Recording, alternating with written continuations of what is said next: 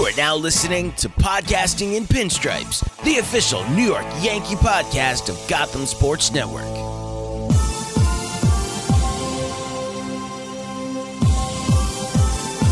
Welcome back to another episode of Podcasting in Pinstripes, the official New York Yankees podcast on the Gotham Sports Network. The first half of the season is over, and we've missed the past week or so, but Sam and Steve are back to give you a first half recap, some awards, and a look ahead to the second half of the season for the Yankees.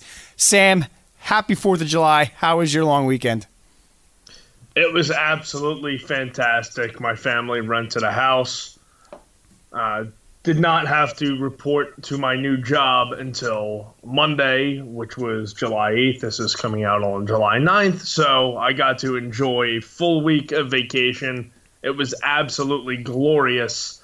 And it's been pretty good for the Yankees since we last left. And I am thrilled to be back here. We have been gone for the last two weeks, but the Yankees have only played 10 games with the London series happening and a couple of days off happening there, and then fast forward to where we are right now in the All Star break. But great to be back, Steve. How are you doing? i uh, doing good. It was a, it was a good fourth, a nice little break that uh, we all kind of always need for the holiday here. But good weather, plenty of beach days, plenty of plenty of Bud Lights, um, and you know, like you said, not that much Yankees baseball you had the the extra days with London and then the the days off in between it all, and now with the the All Star game coming up here, just finished watching a pretty epic um, home run derby here. Um, shout out to Pete Alonso of the Mets for winning, but to me this is would always be remembered as the Vlad the Vlad Jr. Uh, home run derby. The guy hit almost hundred home runs and you know didn't get the win. Reminded me very much of uh, Josh Hamilton when it was at Yankee Stadium in 2008. Um, I still forget that Josh Hamilton didn't win there and Justin Morneau did. I had to look up who won because I um, you assume Hamilton won here. I think people to assume that uh, that Vlad won, but that was a a big showing of home runs here, and, and as a home run podcast, it, it was fun to watch. Yeah, it's a matchup thing too. Alonso didn't have very many tough matchups, and that's no fault to him. I mean, the Joc and the Vladdy Jr. matchup Epic. was the one to watch. I mean, two three swing tiebreakers. That was must see TV. They almost hit 40 home runs each. It was absurd. and as a guy who had money on Joc to win that home run derby, it was pretty infuriating when he pulled that last one in the first tiebreaker. I was not happy when that happened. And off the bat, I immediately knew he pulled it. But that was really, really fun. And the difference was Vlad Jr. got a little bit tired towards the end there, and Pete did not. And that's really not to the fault of Vlad Jr. He had some tougher matchups, but in these things, you really have no idea who's going to be the one to perform best. Lefty, righty, I don't really think it matters because these guys are just hitting 380, 90, 400 foot home runs. 440, 450. Vlad, Vlad hit one like that was like 480. Light tower shots. And Vlad Jr. put on an absolute show, but Pete Alonso, calm, cool, and collected through the entire thing, even though his pitcher was a little up and down there early. And Sam, were, he looked like you out there, just throwing balls into the dirt. there were uh, another guy, Matt Chapman, whose dad he picked to pitch to him, and you know his pitching really wasn't stellar either. But I mean, and I saw a lot of people on Twitter ripping the pitching, but that's a really, really hard thing to do. Oh yeah, no, that that it's not easy at all. And then the pressure there, but you're talking like you said with uh, um, you know Chapman's dad. I think even Alonso, what he had like his what his his cousin or something. I forget who it was pitching to him, but it was definitely um, the the is even more there. Like the, the the batters are the ones that you know usually don't feel the pressure because they've they you know they live for these moments where the pitchers never get onto the big stage as much as here. So it was uh, it was fun to watch. Lots and lots of home runs. Um, I would have loved to have seen what a, an Aaron Judge would have done out there. You know, even even if did you hear Verlander talking before the home run derby about the juice balls, and uh, then all of a sudden you're hitting 40 home runs around here, kind of led into the whole aspect that the balls might be juiced even more this year compared to last year. Yeah, I saw that Verlander comment earlier in the day about the juice balls. And when someone as knowledgeable as him is coming out and say the balls are juiced, I'm looking into it just a little bit. And I saw a video on Twitter this past weekend. The Red Sox were in Detroit to play the Tigers. I'm not. This is not an anti-Red Sox rant by any means, and this is not an indictment Okay. on Rafael Devers. But I see a video, and somebody quoted it. It was a pitcher, a former pitcher. I forget where I saw it. It was a Rafael Devers home run, and he swings at a low and away pitch, just kind of flicks his arms out there, and he hits an opposite field home run in Comerica Park, which is not a hitter's park by any means, and that ball goes out. And the guy basically was like, "Yeah, these balls are juiced. Good swing, but this should not be a two-run home run to the opposite field." And that kind of had me thinking too a little bit, Steve. Yeah, you definitely have to. I mean, look, the major league average right now, after what, 89, 90 games, is 123 home runs. I mean, we are crushing any type of records here possible. Now, when we get to the home run tracker, we'll put up where the Yankees are here. But the Yankees got 100, are not even close to 166 home runs that the Twins have. So that their home runs are going left and right everywhere, and that kind of leads in right into the London series. We could chat a few, even though it was about you know over a week ago here. The balls were flying out of there, and the pitchers were complaining. The pitchers weren't moving, and those two games, I mean, it was fun but I, they got to change something up if they want to keep having this series there and keep having to be successful. Because uh, you know, dropping 50 runs in, in two games is not what baseball should be, and I don't think baseball wants to have the extra runs and um, and the excitement here. But I think they went a, went a little overboard even for baseball standards there out in London. The Yankees had fun. But that, that was uh, that that wasn't MLB baseball. I don't think I, I I enjoyed it for the first few innings, but then as you were getting to like hour five and six, so they're still, you know, only the seventh inning here, it, it wasn't as fun as I, I hoped it would be. So on Saturday, the first game out in London, I was driving six hours to my family's vacation home. So it was a full John and Suzyn game for me.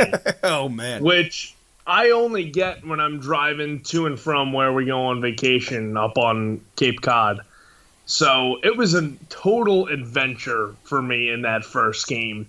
And I'm, I'm listening. The Yankees had four straight doubles in the first inning. Hicks with a two run homer. And then Tanaka comes out and gives the six run lead right back. And I'm like, what the hell is going on here? And Suzyn was saying on the broadcast that she thought the pitchers weren't landing properly. Yeah, at the mound, yeah and that that was affecting breaking balls being thrown. And then the morning after, before the second game out in London on Sunday, Buster Olney was hearing from folks on both the Yankees and Red Sox side that they said breaking balls were not working at any rate on Saturday. And it was just getting absurd how the offense was flying. I mean, the Yankees had eight run leads in both games and in both games, the Red Sox had the tying run on base. I mean, talk about making your forehead sweat. I mean, geez, it was that series really was something. And I wrote something about this last week, the day after the series concluded, that the Cubs and Cardinals, another storied MLB rivalry, is going out there next year. I mean, you bet they're going to be phoning folks with the Yankees and Red Sox asking the question how the hell do you pitch out there? How the hell do you prepare? The infield was extremely slick, although there weren't many. The outfield was like uh, you hit a ball in the, in the outfield, it's automatically going to the wall. Players couldn't even get to it. The foul territory made Oakland's look small. I mean, just absolutely absurd. Baseball regardless of what you think of the high scoring games, if it was good for the game, I think the MLB thinks it was good for the game, and I wrote that last week because there was yeah. so much offense. I say, hey, MLB thinks it's good. It doesn't matter what you think. I think they're still going to keep sending teams out there. But holy cow, Steve, like you said, when a ball went down the right field line, it was going all the way to the wall. Aaron Judge, a very good athlete, was taking a long time to get to those balls in the corner. I mean, he was even out of the picture on some of the TV frames that they panned to the ball in the right field corner. And I still think the MLB is going to keep sending teams out here. Again, the Cubs and Cardinals are going, but that was a slugfest unlike anything I have ever seen, especially the Saturday game. And who knows? But all I know is the MLB is going to continue sending teams out there and they want to market the game overseas. That's great, but at least have it on a playing surface that is, that is fit for an MLB game. Yeah, I think they'll look into that. I think they definitely think it will be a success. Uh, I think we both think it was it was a success, especially with the pounding of the the Red Sox. They did the scores end up being a little closer here, but the Yankees scoring 17 and 12 um, and having huge innings. There was one multiple innings where they scored six plus runs here, so that was exciting for the Yankees' perspective of it. It's always nice to beat up on Boston and really put a uh, a hatchet into their their system. You know, when we recorded a few weeks ago, I said I want to be 10 up by the time we get back from London, and we were 11 up after the Red Sox series in London. Uh, we came back to town, came back to earth a little bit with the little jet lag versus the Mets in the first game here. And then we saw Domingo Germán finally make his return uh, on July 3rd to, to beat the Mets here. Kind of overall, just a very boring Subway series um, for me this year two back to two um, two game sets here, so you didn't even get like a long weekend game. Having the Mets play, you know, Tuesday, Wednesday, kind of used to having the Subway Series be, you know, a Friday, Saturday, Sunday. It kind of lost its luster for me. Um, they split the series overall, you know, two and two. Um, but the key takeaway there from that was was Germán coming back from the DL. Uh, the IL, excuse me, for uh, for the Yankees here, and pitching well, which is more important because he was struggling before he went on with uh, his hip injury. Yeah, he pitched really well. This was a game I got to see a little bit of early on. Had dinner reservations that night, but his breaking stuff was there. He was controlling it. He was sliding that changeup that looks inside to lefties and finishes on the outer half the plate. That's my favorite pitch he throws. And back to your point about the Subway Series, it's just another game for me at least. I oh, don't yeah. even think Mets Yankees. And there's a tired joke that oh, it's the Mets fans World Series. Well, of course they're going to take it a, a, little bit. But I think both teams take it serious. It's just like uh, overall, it's lost that luster. It, you know, where's this Sunday night Mets Yankees? You know, I, I feel like that even the league kind of has backed away from marqueing this as a as a must watch across baseball. Yeah, I agree with you. I mean, normally you have the, the three gamers and it's a Sunday night game on Sunday, but that has not been the case this year. And le- last year was the case, and then the year before it was another two and two. So I think they're going to be alternating the two and two, three game series, and then two and two again. So I guess that's what's it just come to. But like you said, Germán, the big takeaway from this, and the Yankees now have five starters right now, five healthy starters. Tanaka, don't, don't you dare drink that, Sam. Tanaka, Paxton, CC, Happ, Germán, and is, is that that's fine? Is that Yeah, yeah. You're good. Oh goodness, we're recording late late at night here on Monday. But also the the sixth starter of Chad Green opening it with uh, Nestor Cortes Jr. has been awesome. It really has, and the big question is: Are the Yankees going to continue that because it has worked so so well?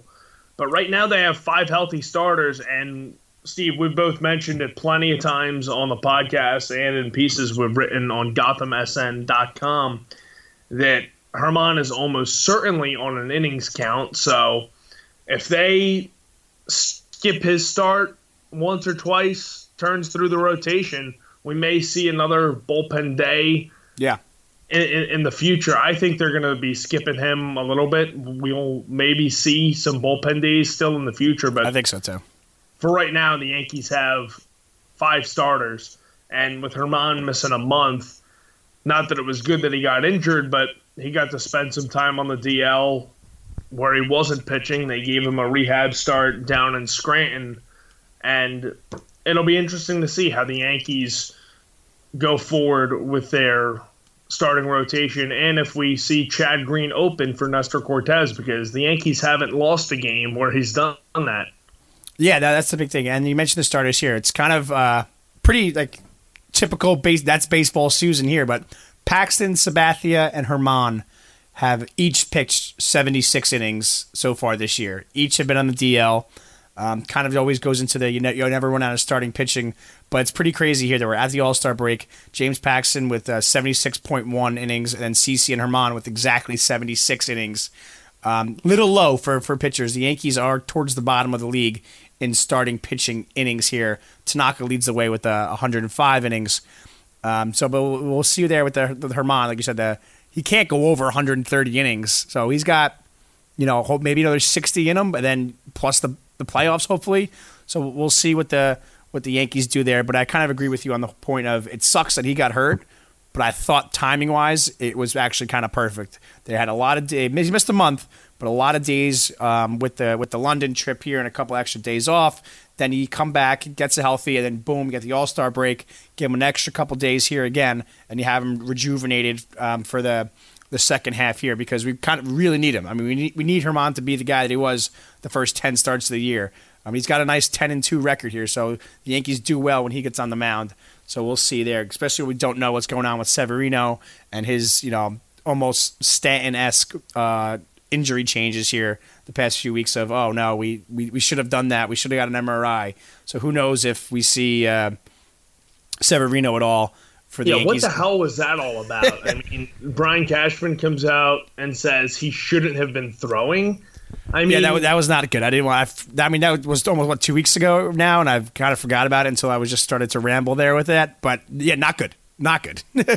I mean what was the training staff Boone Rothschild doing there that he was throwing I mean Jesus that is actually bad it needs This to be 100% before he picks up a baseball this is your 25 year old ace that's you just signed to a four year, $40 million extension and he's throwing when he's still in pain. I mean, come on now. It sets him back another week or two, whatever the hell they said. But, I mean, we're getting into, you know, mid August now, probably, after he makes a couple of rehab starts. oh yeah easily uh, yeah If, if that, if that. No, we're def- definitely looking into August for him, um, and it's going to put push the Yankees here. We'll kind of jump up a few topics uh, on, my- on my list here, but because of that, it, it, you don't know what he's going to be like come deadline time. And now with the only one trade deadline, with you know they got rid of the August thirty first trade deadline, the Yankees have to kind of guess and play around with what they want to do. Yes, they're one hundred percent in for a starter, but if they know that Sevy was coming back in mid mid August here, they might not push as much here and make a deal maybe they shouldn't be making here. But the Yankees are there. I mean, the news came out earlier yesterday that they had uh, the head scout um, Naehring over in Cincinnati looking at Trevor Bauer. Trevor Bauer's been someone that I've been advocate for for the past year to get him in pinstripes. He's kind of a dick, and people are going to hate him, and the media is going to hate him.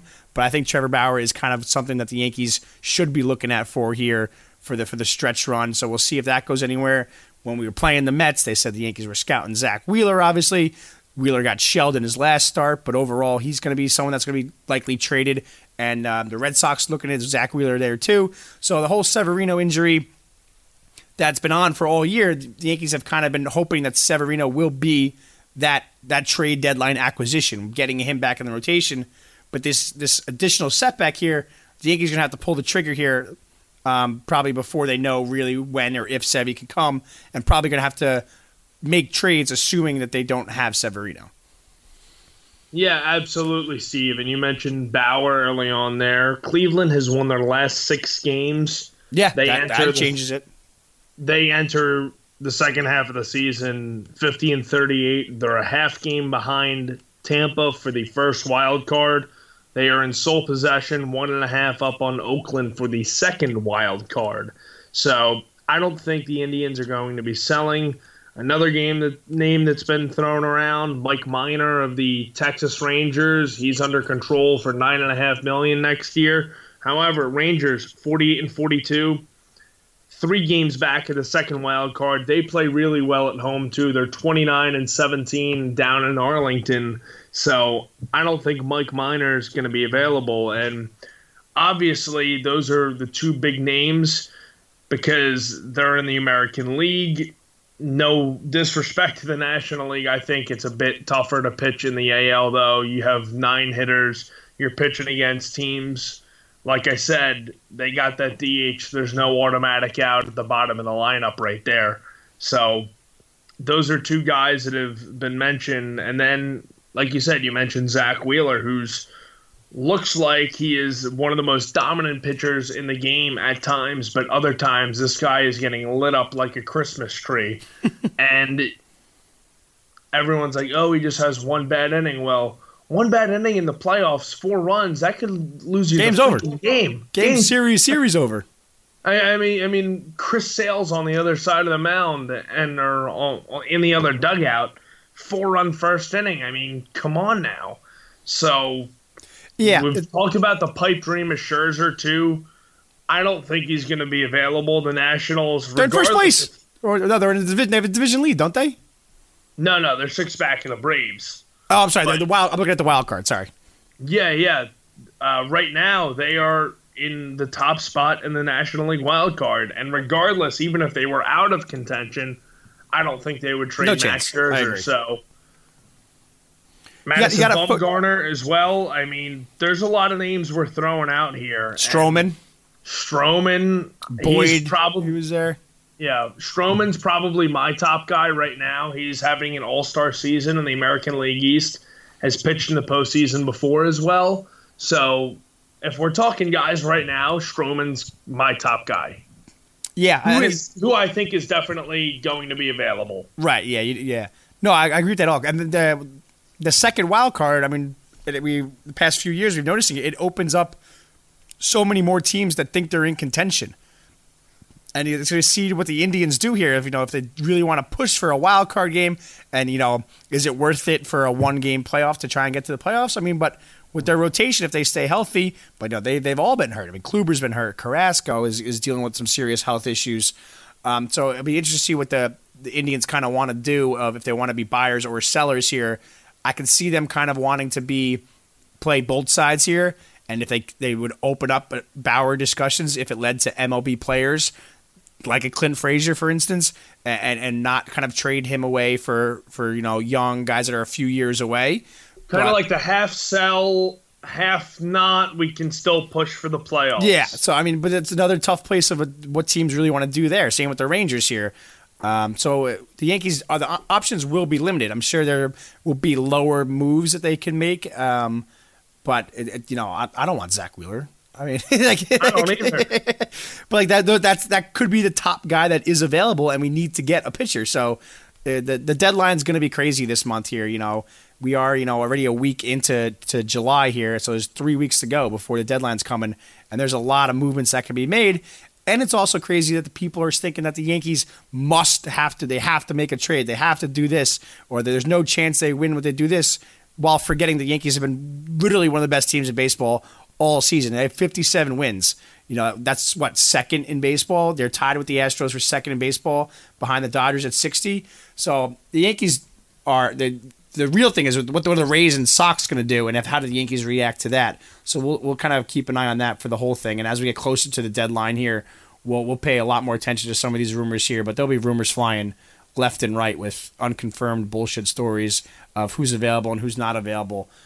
Um, someone who is not available, but hopefully will be within a week or so, is Luke Voit.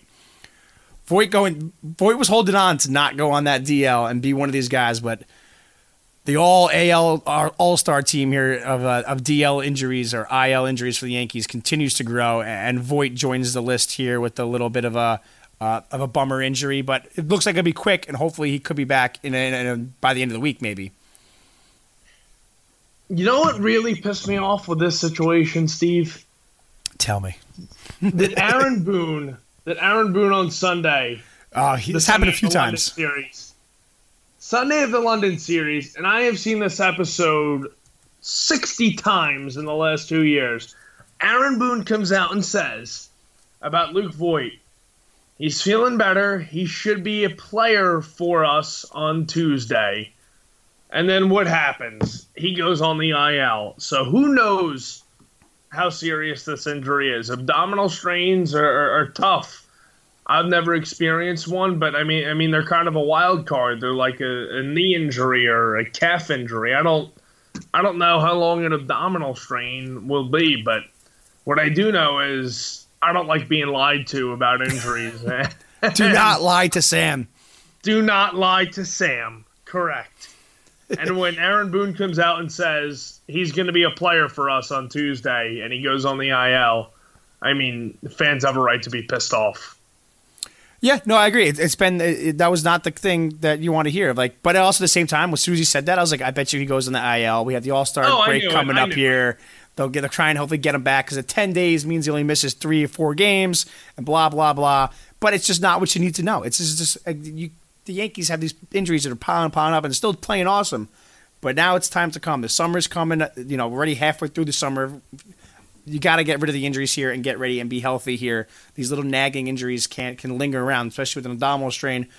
So, so we'll see when Luke Voit comes back, um, and it means that Edwin Encarnacion is the everyday first baseman here, and kind of been a very disappointing first month to Edwin Encarnacion. 16 games, he's only got eight hits. He's batting 123. He's got the four home runs.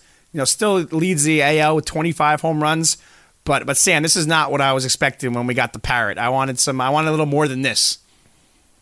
Eight for 65 since he was traded to the Yankees. I mean, not good at all. And I tweeted something yesterday. No one was more excited than me to get Encarnacion. I mean, one of my favorite players for a while. Eight for 65 since acquired for the Yankees is Encarnacion. And I tweeted something yesterday. I said, No one was more excited than me to get Encarnacion. You see what he did against the Yankees with the Blue Jays for all those years. Most home runs when he came to the Yankees for any opposing hitter in Yankee Stadium. He had eight home runs in 69 games, and he just hasn't been as advertised right now. He's having a lot of trouble catching up to the fastball, which is a major, major issue in today's game. If a hitter can't catch up to a 96, 97 mile an hour fastball, I even saw a couple 94 mile an hour ones get blown by him on Sunday, which is even more troubling. And like I said, I was thrilled when the Yankees acquired him, and I understand it's tough to be traded midseason, especially cross country, and then having to go to another continent for a set of games, and then having to come back. So I mean, He also played in Japan, so this is his continents all over the place he's been playing.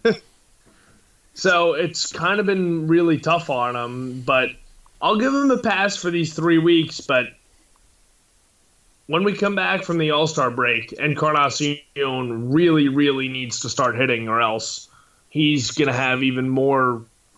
Not not just fans, but writers calling on him, saying, you know, this guy is not come as advertised. So the pressure's going to be on when the Yankees get back from the break. He has time to recoup you know, maybe move some of his stuff back or, or over to New York from Seattle. He, of course, was traded in the offseason as well from Cleveland to Seattle. So it's been a bit of a whirlwind for the Parrot, but he's going to need to start hitting when the Yankees come back for the second half. 23 strikeouts in 65 plate appearances is not what you want. And that is, you know, he had 65 games with Seattle and struck out only 55 times. So he's got 16 games here, striking out 23 times. Do the math. Uh, he's striking out way too much here. And, you know, he's not getting on base. have been insane too. Yeah. He's at, I saw a tweet from Katie Sharp. The average for an MLB player is nine percent of the at bats, and with the Yankees, he's almost at twenty four percent of his at bats ending in a pop up. That just shows not catching up to the fastball. No, no, and he's not getting on base either. He's not really working the walks. He looks like you said. It's it's it, hey, you know, shit happens. You're an MLB player here. Thanks for the four home runs, but you need to to get on and get back to being Edwin Encarnacion because honestly, they you know have been keeping Clint Frazier. Kind of ties into two topics here. Keeping Clint Frazier down in in AAA for maybe a couple of various reasons here, but if you're gonna have Edwin struggling and sticking up that DH spot, and you're gonna have Clint kind of doing, you know, Clint was doing well. He is, if, he, if we need a bat, Clint's fine. If you come up here and be the DH, if Edwin's gonna bat 123, so it's kind of holding up to you know two different options here. Um, and then also with Clint, I was very surprised when Stanton got shut down with the injury that they didn't call up Clint again. I don't know if it was a punishment. You know, some saying, "Oh, he deserves this for the way he's acted," but the Yankees aren't dumb. Uh, Tauchman's done okay actually since he's got called up um, for Stanton, but the Yankees won't. They aren't going to hold off on playing Clint Frazier if it's going to cost their MLB team wins. Right now, it hasn't, But if there's a combination of Tauchman struggling and, and you know stealing at bats here, and then and when Edwin Encarnacion struggling when Voit comes back later this week here, you got to start thinking about when it's time to bring up Clint Frazier in his bat. You know, we don't have to play him, but he's been hitting the he hit the ball well this year, and I'm not going to have a guy who's sitting with 30 home runs in the in you know 30 home run potential sitting in, in AAA all season. Yeah, I agree that we could maybe see Clint come up, but I think they're going to give Encarnacion another month. I don't. I don't see the Yankees parting ways. No, oh, no, him. not at all. No, no. Yeah, yeah. But do they flip Ta- Tauchman then? Because Tauchman came up for Stanton, and Stanton looks like he's going to be until at least August as well. You know, you can mix and match here with with with Frazier better than you can with Tauchman for an offensive standpoint, especially if Edwin's not bringing the offense that he's expected to. yeah, of course. And Brett Gardner has been absolutely tearing the cover off the ball. Touche, I Brett. Just homered the last three games before the break, but we saw what he did in the second half last year. He hit only 220. So maybe the Yankees have in mind limiting his role a little bit in the second half to save his batteries. And But that's got to involve Frazier then too. Then I agree. I agree. So we possibly could be seeing Frazier, and he's obviously more comfortable in left field as well. Yeah. He wouldn't have to. He wouldn't have to play right field. w- w- with right, Judge Judge back now. Yeah, So Frazier could play left field on, Gardner's days off, and I'm, I'm sure they're having discussions about, you know, what if Gardner goes in this second half slump again? But I mean, he's been absolutely tearing the cover off the ball. Shout out Brett Gardner. I Yeah. mean, you saw a lot of Yankees Twitter joking about that he should have been in the home run derby tonight because he's been on such a tear. got 15 home runs at the All Star break. This is Brad Gardner here. He went like four or five years if you combine all of his home runs and hit 15 home runs. Yeah, and I love Brett Gardner. He's one of my favorite Yankees of the last decade.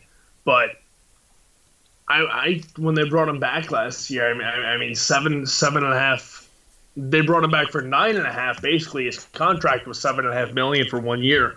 But with the two million dollar buyout from his last contract, he's basically costing the Yankees nine and a half million to play for them this year, and that's a, that's been a bargain. He's been playing well, playing awesome. He's got over a Yeah. two over a 2.3 WAR. I think I saw. He's been playing really well.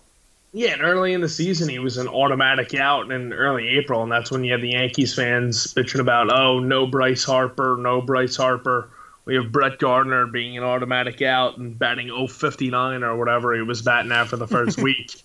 But he's been tearing the cover off the ball, and it's great to see good old Gardy. And I really hope his batteries are charged for the second half. And like we both say, that could mean a more limited role down Yeah. the stretch. Yeah, I had to look it up. His first five seasons playing for the Yankees from 2008 to 2012, Brett Gardner played in 475 games and hit 15 home runs.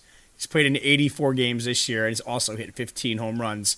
So if you want to do a little callback to the Juice Balls, uh, look a little bit at Brett Gardner's stats and see what kind of power he's been putting up that he has uh, in the beginning of his career. Yeah, and in 2017 he hit 21 home runs, and it's pretty realistic he could pass that. Oh, he should. Yeah. Oh, yeah. I think it'd be a disappointing. I mean, it would be a Brett Gardner if he doesn't get to 21 home runs. That means he's had one of these, as you know, last year, very rough second half of the year, and we're gonna see him hit that hit the bench like he did with when we got the McCutcheon trade. So we'll keep an eye on Brett there, because but he is if he's been saying if he can stay consistent, and you know if he's batting 250 and just kind of doing his thing there, he's gonna get playing time every every game. So I, you know right now he's got no, nothing to worry about, but we both are worried that this is gonna drop off. Yeah, and, and just like it did last year, not that he was playing at this level in the first half last year, but I'm really happy to see Brett really, really hitting, like I said, one of my favorite Yankees ever to watch. And my favorite thing about Gardner, you go back through the years, moving from center to left field, no problem, no attitude change out of Gardner. Batting seventh one day after batting leadoff, no complaints. Going down to the nine hole, no He's a complaints. He's a pros pro, and that's one of the reasons I've loved having him in Yankees pinstripes for a decade plus now. Brett, Brett Gardner will win the the Hart Award for the Yankees for the past decade, like you said here. But as the first half is wrapped up here, we're gonna go and do a little bit of give it award season here. Why not? It's the first half, been 80, 88 games for the Yankees here. Let's see who the MVP is, the Cy Young, and then the opposite way. The least valuable player, and then the old Cy Yuck here.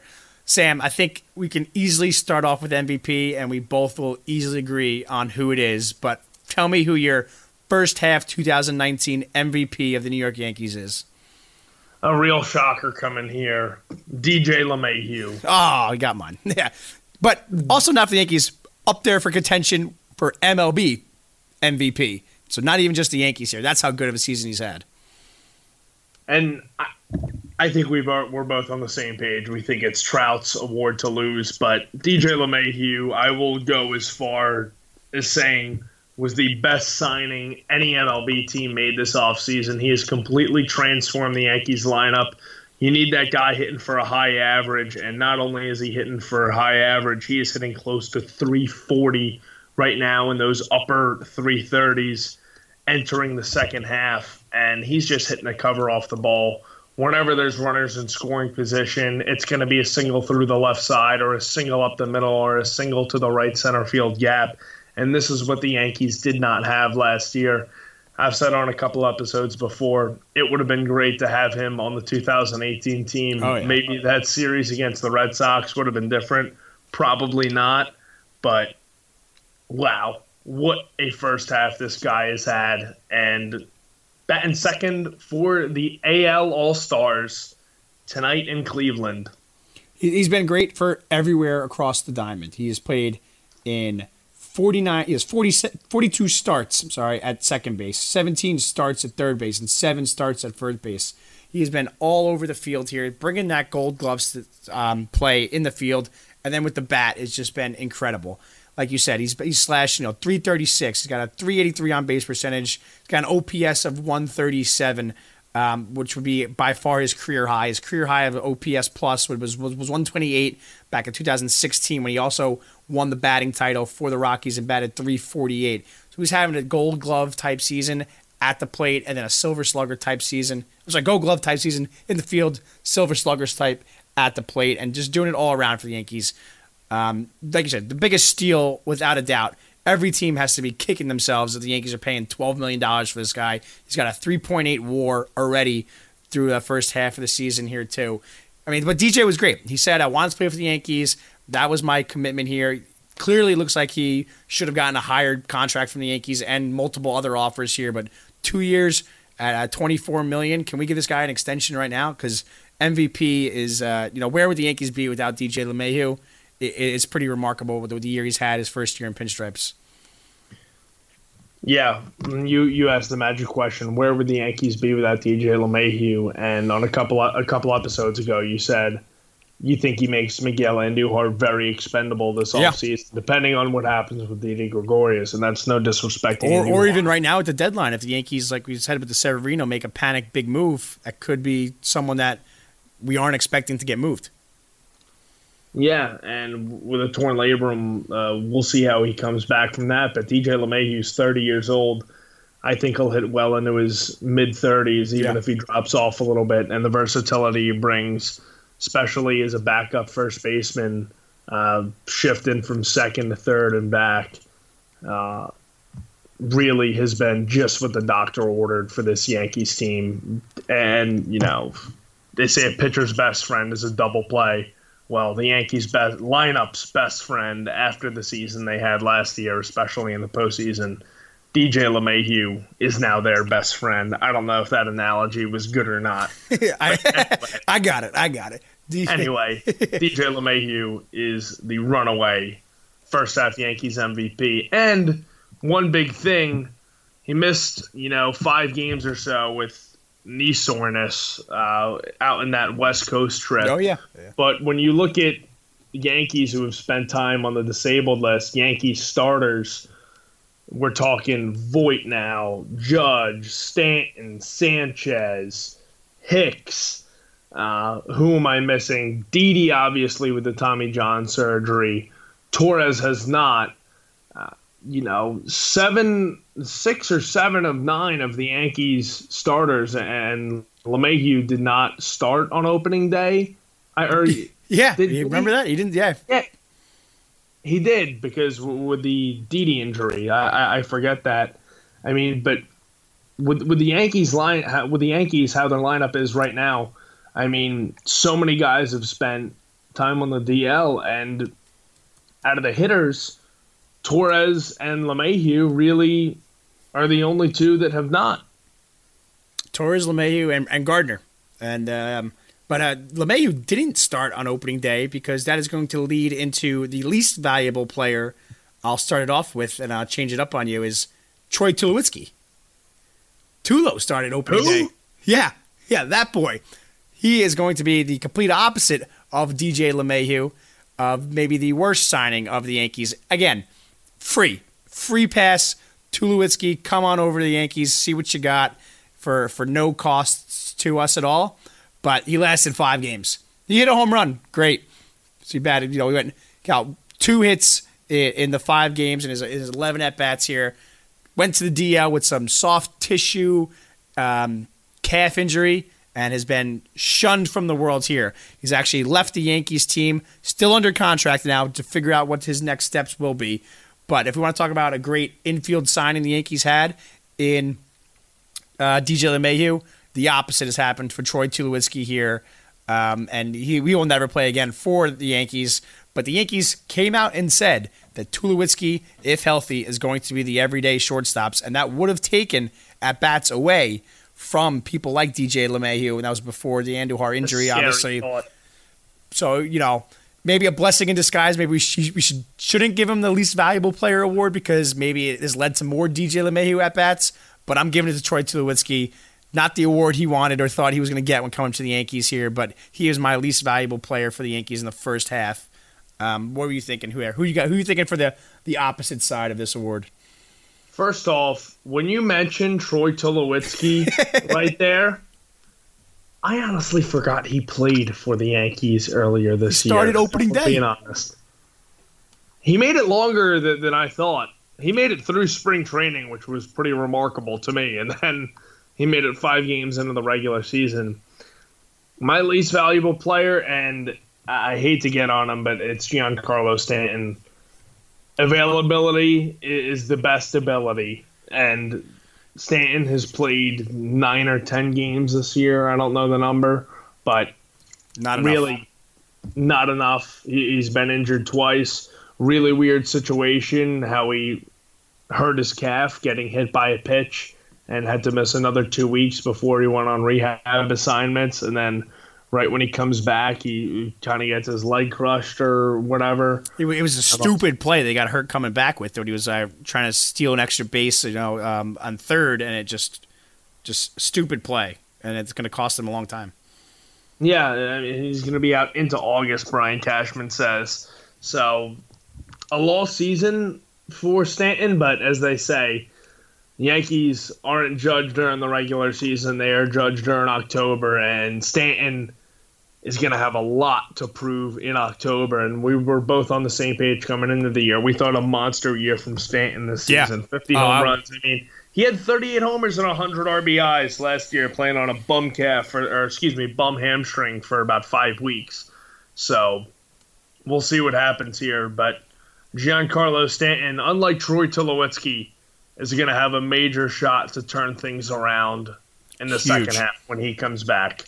Yeah, no, I, and I think you know, I, Stanton's pissed too. I don't know if you, uh, I don't know if you saw Giancarlo Stanton's Instagram, but it was a picture of him throwing a bat away and said, "Throw all that bullshit to the side and get back to work." So you could tell that he's pissed that he's not in, in the lineup with this team. You could tell that he's annoyed at the nagging injuries that are continually happening to him all season.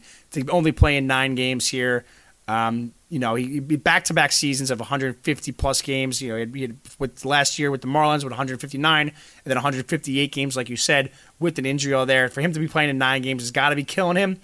Um, so while it usually is unfair to give injured players the least valuable player here, Tulowitzki we kind of saw coming. We both were, were you know kind of missed on here on, on staying here, but like you said, huge impact player going into the second half of the year if he can get healthy. But right now it's a, it's a big lost year huge. And like I said, he's going to have a lot of time to turn his season around that Troy Tulowitzki won't, who, like you said, got sent away from the team figuring out his next steps. I even though it was for cheap, to, to bring him in, and I'm going to harp on your LVP right here, to bring him in to be the starting shortstop again, I just think was such a foolish decision. I mean, this guy had played 66 games in the last two seasons combined, missed all of 2018. To think he had anything at 34 at shortstop, nonetheless. It's one thing if it's a first baseman or a designated hitter type player. To think he had anything at shortstop was beyond me. I, can't believe Brian Cashman and his team made that evaluation. Yeah, but yeah, it is what it is. But it led to more DJ LeMahieu. It led to Gio Urshela getting a nice shot here. We'll give him a shout out here, even though he didn't win MVP here. He, you know, absolute catalyst for what the Yankees have done in this offseason. I mean, in this first half of the season. Um, he's you know deserves a huge hat tip uh, for what Gio's done, and could definitely have been an MVP type person that we could have given that award to here tonight. Um, on to the pitching side of things, the Cy Young Award. To me, there is no one worth giving this award to in the rotation. Tanaka's been okay. We've gone through all the struggles everybody else has had. So I'm going to the other end. Not not those who start the game. It's the boy that's closing the game. And I'm giving my Cy Young of the Yankees 2019 first half to Aroldis Chapman.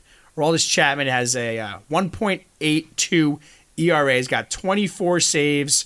He's only blown um, two save. I'm sorry, three saves all year, um, and two of those games that he blew the saves and the Yankees were able to win it. He had a huge streak of save opportunities from April 24th through June 6th. Chapman was literally unhittable. He gave up one earned run in that span of time there, and he, you know, lots of talk about him going into the season about the velocity not being there in spring training. Game time showed up, and uh, and Chapman has been what the Yankees have needed at the end of the pen. The bullpen has had a few struggles here, but overall has been great, and the bullpen is is huge for the Yankees. But there still is some kind of um, hold on that on that final the final pitcher coming out there, and Chapman's had that. You know, we've seen Chapman get pulled from the closer role, you know, back in the day, and but has responded strong to that here. But absolutely pitching great. Um, he kind of blew the save um, on July 4th. But other than that, Chapman, I think, has been spectacular for the Yankees and has already accumulated a 1.1 war in his uh, 37 games he's played this year. Yeah, and I am going to stay in the bullpen as well, Steve, and I am going to give mine to Adam Ottavino. I think these are two very, very good candidates. Ottavino, three and three, a 1.8 ERA, slightly lower than Chapman's, a 1.6 WAR. He's been used in a lot of different situations. He's been used to start an inning. He's been used as that fire extinguisher guy, which we've seen Dellin Betances be mm-hmm. used as in years past. So this guy has given Aaron Boone so so many options, and like we said, DJ LeMahieu, an amazing signing. Adam Ottavino, maybe the best reliever anyone signed this year out on the market.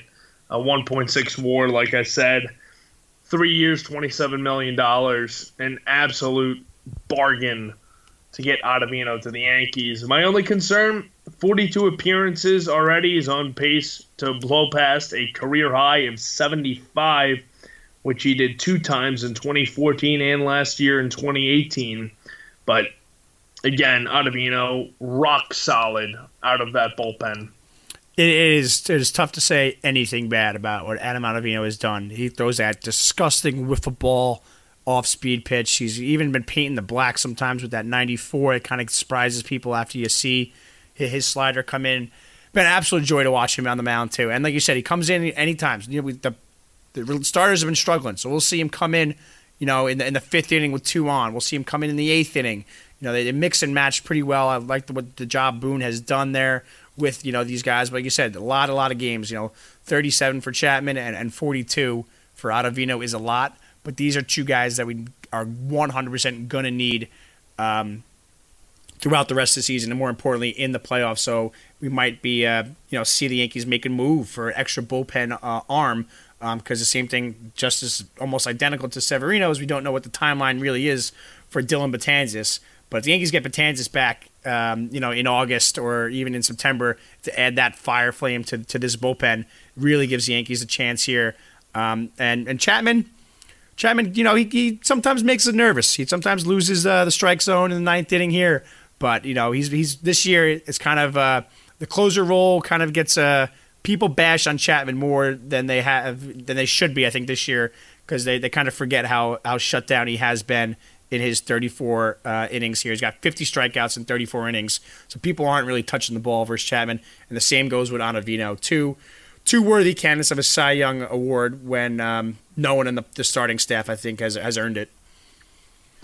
I agree. We both stayed in the bullpen, and Chapman again, rock solid. Maybe the best closer in baseball this year by the numbers. Brad Hand up there as well for the Cleveland Indians, but Chapman, and it's important to remember Chapman has an opt out in his contract after this year. So you you know, it's way early to think about the off season, but you wonder what he'll do there given how dry the market was for closers this offseason with Craig Kimbrel, maybe the best closer since Mariano Rivera was unsigned until, you know, early June. So I have to wonder what he's thinking there. He's got two years at about 17 million a year left on his contract. Kimbrel got around that number, but yeah, it'll be interesting to see what happens with with Chapman in the offseason here. You know, Kimbrel only got three years, so maybe Chapman sticks it out for the two years. Um, but for now, Ottavino uh, and, and, Chapman leading the bullpen for the Yankees here, taking away the awards. Um, it'll be interesting to see what happens with Chapman um, going into the offseason. But for now, Ottavino and Chapman will be leading the Yankees bullpen along with, with Britton here. Um, what about on the other side of things, Sam? Who would you have for your Cy Yuck of the Cy Yuck of the first half of the New York Yankees uh, award? It's got to be Jay Happ. I mean, an ERA over five. He's looked good at times. He can't pitch against the Orioles, which is the most bizarre thing that there is. Uh, he's been a little bit better as of late, but then he had that debacle against Houston, gave up eight runs, gave up the grand slam in that game as well. Uh, just such an up and down season for Happ, and the Yankees are paying him $17 million to be a front ish of the rotation guy.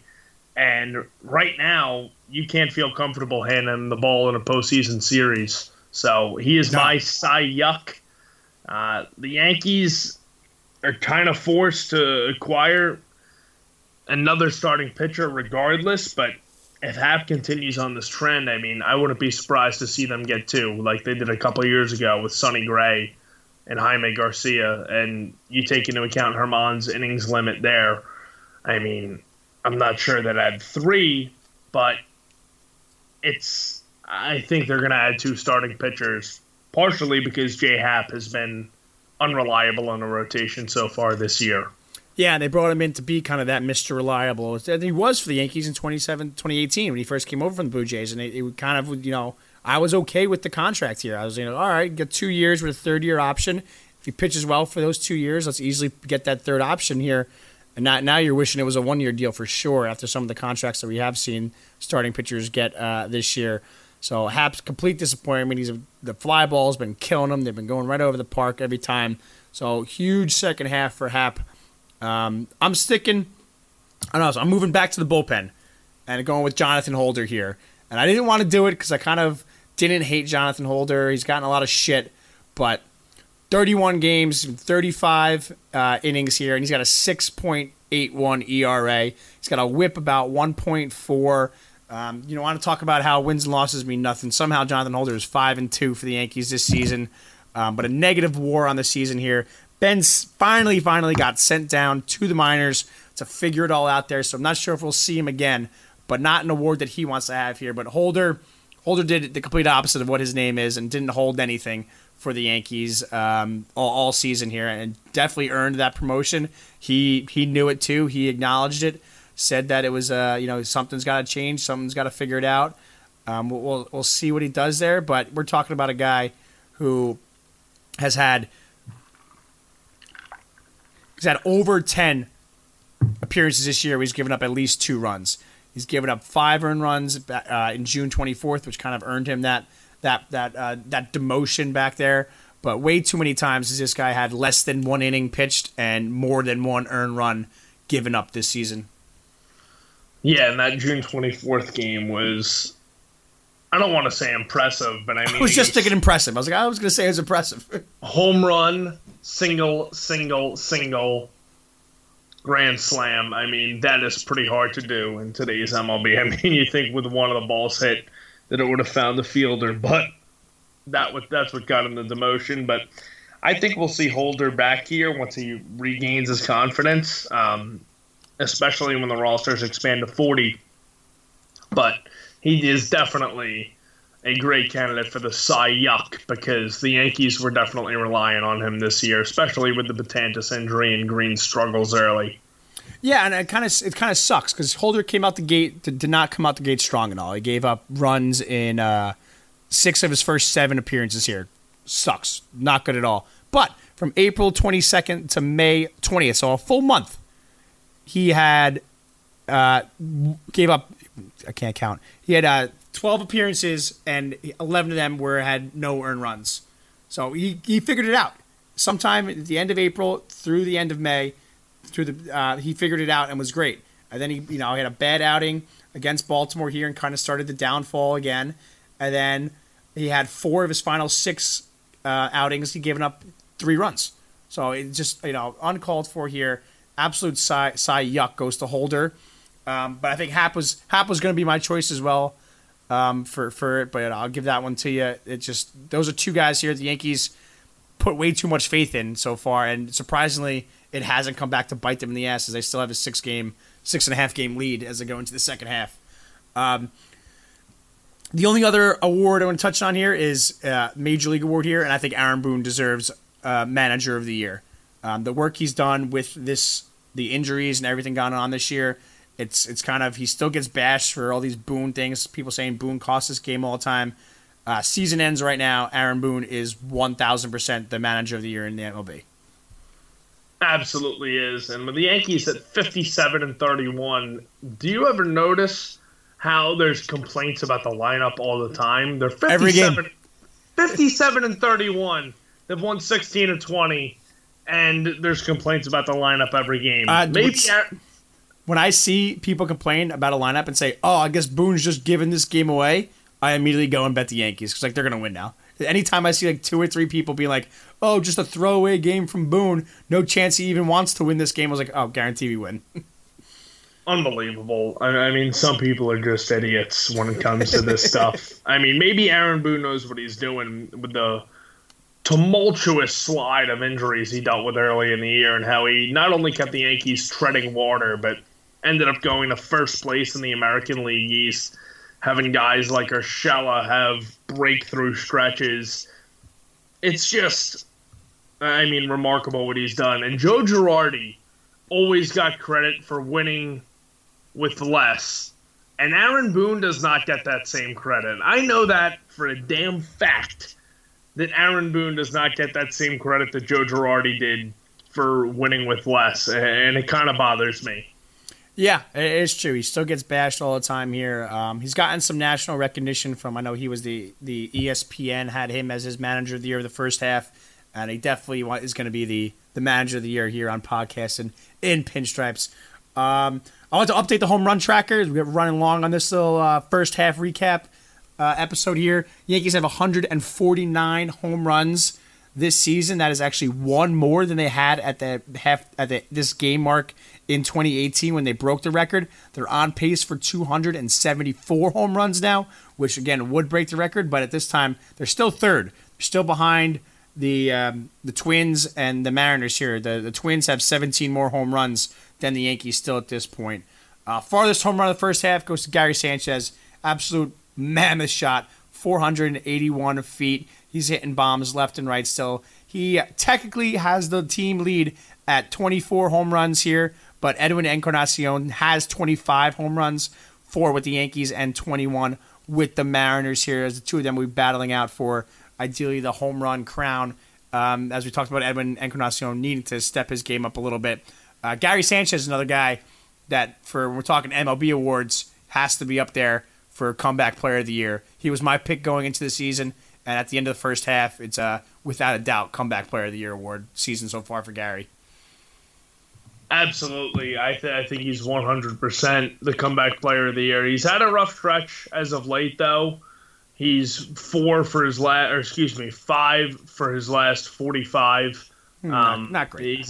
yeah, yeah, a lot of strikeouts, but I mean, especially as a catcher, he goes through a lot of wear and tear. But I think Gary's going to pick him up, and we get, hopefully, knock on wood, a healthy August Gary this year. There we and go. We're getting to it. August Gary. I mean, and he is going to be putting on a show. Still can break Javy Lopez's record. He's got 24 right now. Uh, he'd need 19 home runs in the second half to do that, but definitely, possible. it's definitely doable. Oh yeah, definitely. if August Gary might hit 15 himself, so it's, it's, it's definitely possible for that to happen. Um, and we'll see Gary Sanchez starting for the All Star game uh, for the, the AL along with DJ LeMahieu. Gleyber Torres finally did make it to the All Star game, even after he was passed on like seven or eight times. Um, we didn't get to talk about enough about Gleyber. Well, we will as the second half goes on because Gleyber Torres is is just flat out amazing, and he's he somehow isn't getting enough credit that he that he deserves. He isn't, and I saw your tweet that you said you wish Gleyber would just give him a screw off, but I mean, he's too he's, nice of a guy. he's 22 years old and he is a two-time all-star right now and i said in the beginning of the season i think we could be talking about this guy as a top 10 player in all of baseball at season's end and i think we are trending in that direction because gives him aaron boone the versatility second base or shortstop and really this is a special player the yankees have i think he kind of gets lost in the fold sometimes with some of the bigger guys Judge, Stanton, LeMahieu, even Hicks, but Gleyber Torres is going to be a full fledged superstar. And like I said, oh, I think he's we're going to be ta- we're going to be talking about him top ten players at season's end. That that's what you that's what you want to see from Gleyber, and hope they all have fun at the All Star break. If they come back, Yankees come back, they go right back to the AL East. They got three versus Toronto, and then four again versus Tampa. Um, you know, Tampa, we said six and a half games up. It's a nice cushion here. Big four game series though with Tampa here. We don't want to, you know, struggle there and make this, you know, three or four game lead here. Let's get out there, start the second half strong, and get this lead to, to eight or nine again for uh, the AL East. Yeah, get it to eight or nine again. They were up eight and a half on the Rays, and then the Rays, of course, took the last two. The Red Sox are playing better as of late, but that was against some inferior competition. We'll see how they do against some other teams, uh, not the Detroit Tigers or the Toronto Blue Jays, who are two of the uh, cellar dwellers in all of baseball. So we'll see how they do. I mean, yeah, they beat up on Toronto, 23 games under 500. Detroit, 29 games under 500. Uh, so we'll see. I still think the Red Sox are a threat, even though they're nine games back. I'll believe that they are mathematically eliminated from the division when I see it. But yeah, Steve, extend the lead. And Toronto is a team that is a, bad baseball team right now. They have Vlad Guerrero Jr., uh, Lourdes Fun, Gurriel. Fun but bad. Lourdes Gurriel Jr. is a Yankee killer hit a couple of home runs in their series to just two weeks ago when they were in the Bronx. But we'll see. I'm hoping for a sweep of Toronto coming out of the break and Eddie Encarnacion's bat waking up in a big way against this former team in the Bronx. That that'd be the way to do it. The Yankees are 29 and nine versus the AL East here, so know you, you play your division. You know what an absurd amount of times here. You got to beat up on your division here.